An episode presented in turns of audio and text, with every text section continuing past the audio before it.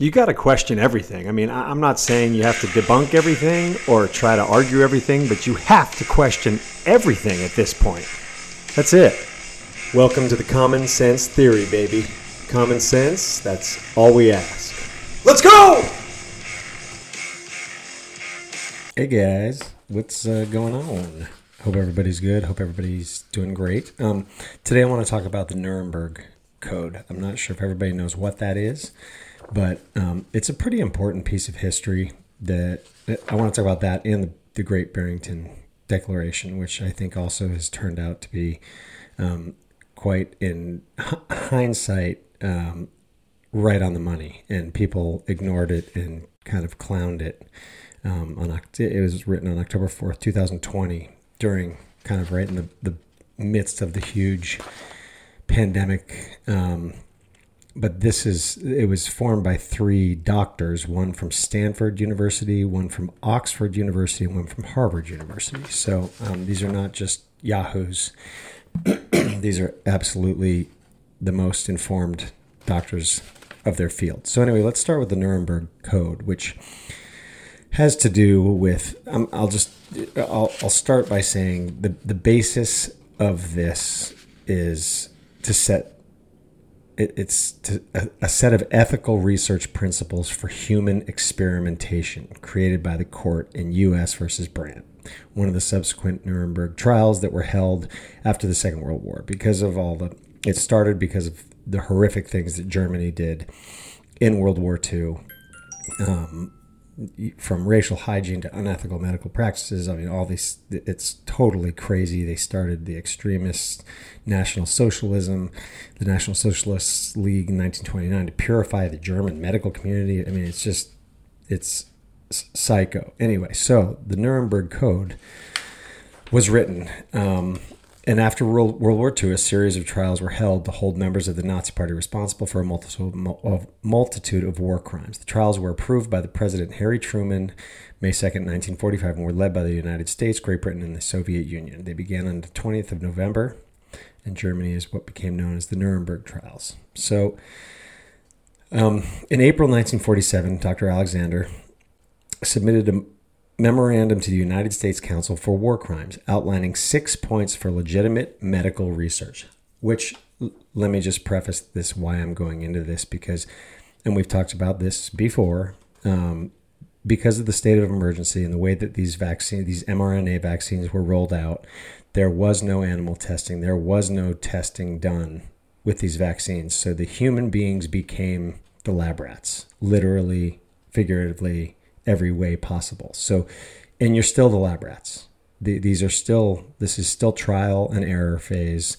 There is nothing, we're not even close to figuring this out as everybody can see. Um, all the headlines like we finally figured one out. No, it's no, you haven't. So we all know that. But this is what I'm talking about accountability because um, uh, an earlier version of the code known as the mem- memorandum, which state I talked about already, uh, six versions. So the verdict reiterated the memorandum's points and in response to expert medical advisors for the prosecution revised the original six points of the memorandum to 10 points the 10 points became known as the code which includes such principles as informed consent absence of coercion properly formulated scientific experimentation and beneficence towards experiment principles. It has been mainly based on the Hippocratic Oath, which is interpreted as endorsing the experimental approach to medicine while protecting the patient. So, the 10 points of the Nuremberg Code, which we've violated, in my opinion, all 10 during this mRNA COVID push, um, the very first line in number one of the Nuremberg Code is the voluntary consent of the human subject is absolutely essential. This means that the person involved should have legal capacity to give consent, should be so situated as to be able to exercise free power of choice without the intervention of any element of force, fraud, deceit, duress, overreaching, or other ulterior form of constraint or coercion, and should have sufficient knowledge and comprehension of the elements of the subject matter involved as to enable him or her to make an understanding and enlightened decision. None of which we had. And that's just in number one for this shot. What we had was coercion, push, media manipulation, lies, misinformation. Eh, eh, not only that, we had um, pushing, uh, burying any therapeutics that could have been used because of the state of emergency, because money was behind all of this. I know I'm, I'm not trying to sound like, you know, I'm, it's sounding a little like conspiracy theory, but this is not. I am just reading the facts of the Nuremberg Code. And think about it for yourself if you think these things were portrayed correctly. I know it was a state of emergency, people were scared, but also once that passed, we absolutely, none of this happened. And our rights were totally, this was not followed in any way, shape, or form. And we were coerced, absolutely, and still are being. Fraud is being for sure. Element of force. If you don't get vaccinated, you're fired. I would call that force. Um, okay, so number two, the experiment should be such as to yield fruitful results for the good of society, unprocurable by other methods or means of study, and not random and unnecessary in nature. Boom. We hit number two, smacked it right in the face. Um, there is absolutely no results at all. Not only that, so let's talk about for the good of society. This I will get back to in um, in sorry, just fumble through the paperwork here as I am reading this. But once we get to the Great Barrington Declaration, in terms of what good for society is and what the government has the power to do and think, is it's that is we stepped way over our bounds in terms of the experiment should be such, which it was and it still is an experiment. We can all agree on that. I think everybody can agree on that results for the good of society. Well, that didn't happen. Three, the experiment should be so designed and based on the results of animal experimentation and a knowledge of the natural history of the disease or other problem under study that the anticipated results will justify the performance of the experiment. None of that did we have. We didn't even have animal experimentation. We had no, nothing, zero. Number four, the experiment should be so conducted as to avoid all unnecessary physical and mental suffering and injury. We didn't do any of that. Um, here's number five no experiment should be conducted where there is an a priori reason to believe that death or disabling injury will occur, except perhaps in those experiments where the experimental physicians also serve as subjects. That's strange. Um, did we do that? Maybe. How many doctors got it? And then, I mean, that's the, the one that they kind of followed because I think everybody was getting the shot. Um, number six, the risk of the, the degree of risk to be taken should never exceed that determined by the humanitarian importance of the problem to be solved by the experiment. So we didn't have time. We didn't even have time to, to even try herd immunity, deal with any of this to make it an endemic, which eventually now it is. But they, they didn't even consider this. They didn't think about any of that. Um, number seven, proper preparations should be made. Okay, so there were none. There were no preparations made, and adequate facilities provided to protect the experiment subject against even remote possibilities of injury, disability, or death. None of that happened. Number eight, the experiment should be conducted only by scientifically qualified persons. The highest degree of skill and care should be required through all stages of the experiment of those who conduct or engage in the experiment. So we did have that, and those people were telling us this mRNA is fucked up, it can injure you, do not put it in people. And they were blacklisted and bumped, pushed aside. I mean, that's a fact. The gentleman who's got nine patents on the mRNA technology said himself do not put this in people. He got it himself, almost died, said this is bad. Okay. Number nine, during the course of the experiment, this, this is assuming that animal trials have already been done and all this other stuff. The human subject should be at liberty to bring the experiment to an end if he has reached the physical or mental state where continuation of the experiment seems to him to be impossible. That's where we're at. Um, this is not working. It hasn't worked. We need to end it, right? The shot didn't work, so then we needed a booster. Then you needed a second booster. Then you needed a third booster. All this is saying is that the shit ain't working. So we should be able to say, no, we're done. It's over. We the people. Okay. 10. This is the last one. During the course of the experiment, the science the scientist in charge must be prepared to terminate the experiment at any stage if he is if he has probable cause to believe in the exercise of in good faith, superior skill and careful judgment required of him that a continuation of the experiment is likely to result in injury, disability, or death to the experimental subject. Dr. Fauci, that's your job. You didn't do it. You're not doing it because your pockets are lined with money. So Pfizer has bought off all 10, all 10 of the Nuremberg Code and said, fuck it to all of it. Okay? Um, let's talk about the importance of this. So the code's not officially accepted by law um, by any nation, but um, in fact, the code's reference to Hippo- Hippocratic duty to the individual patient and the need to provide information was not initially favored by the American Medical Association. Shocker.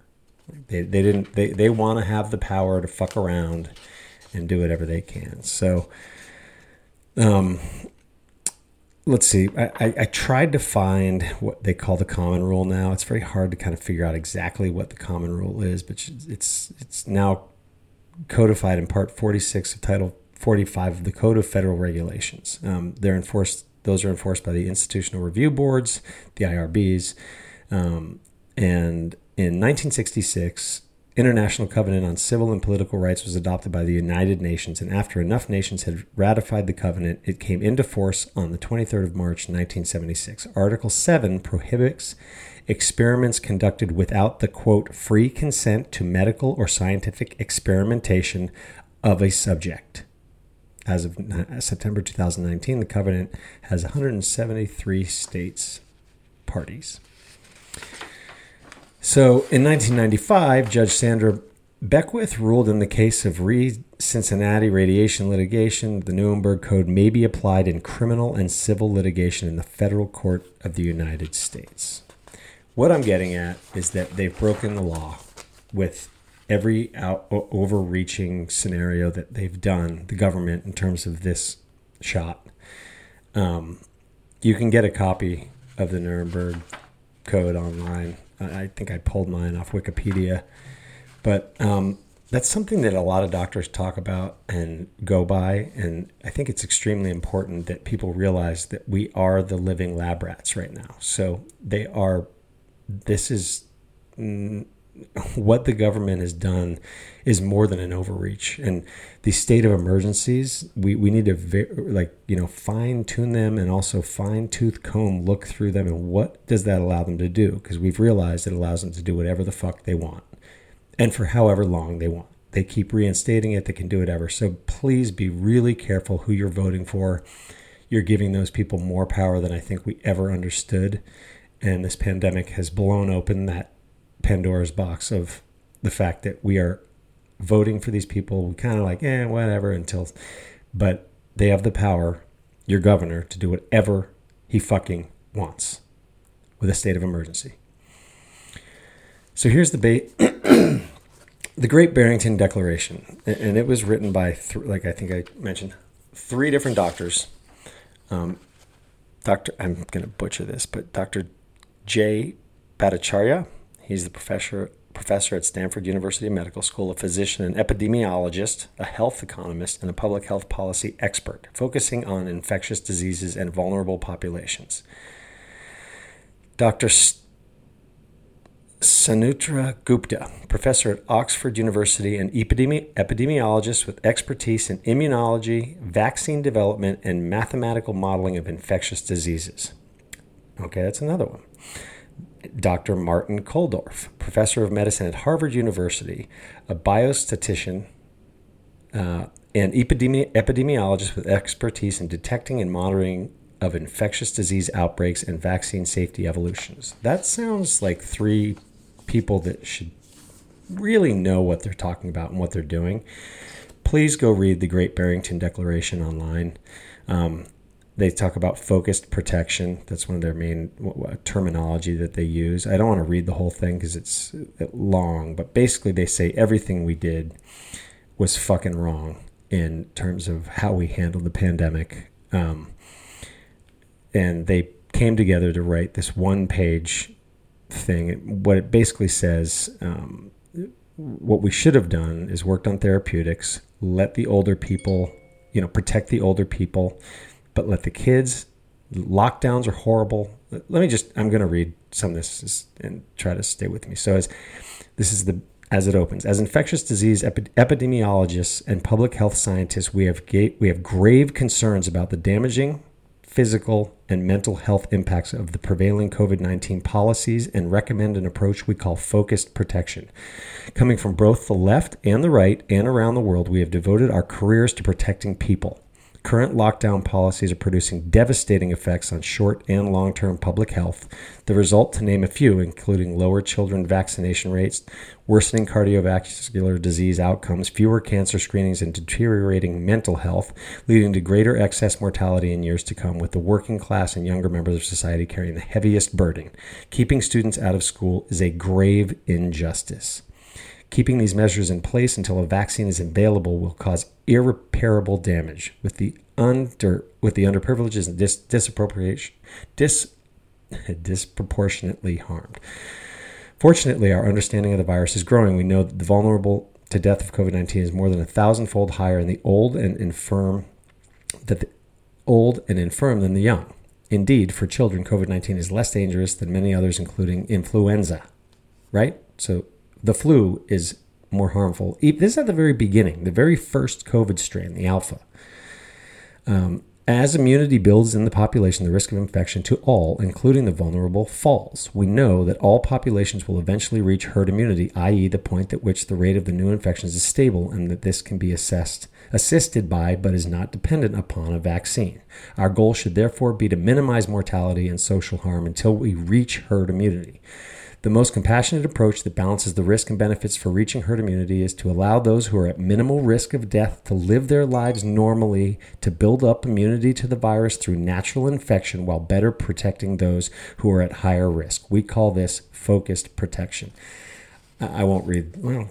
I won't read the rest, but um, it's uh, it's a very simple scenario that these and this is what they've re- these guys are all epidemiologists and infectious disease control experts. This is what they said we should do in the beginning.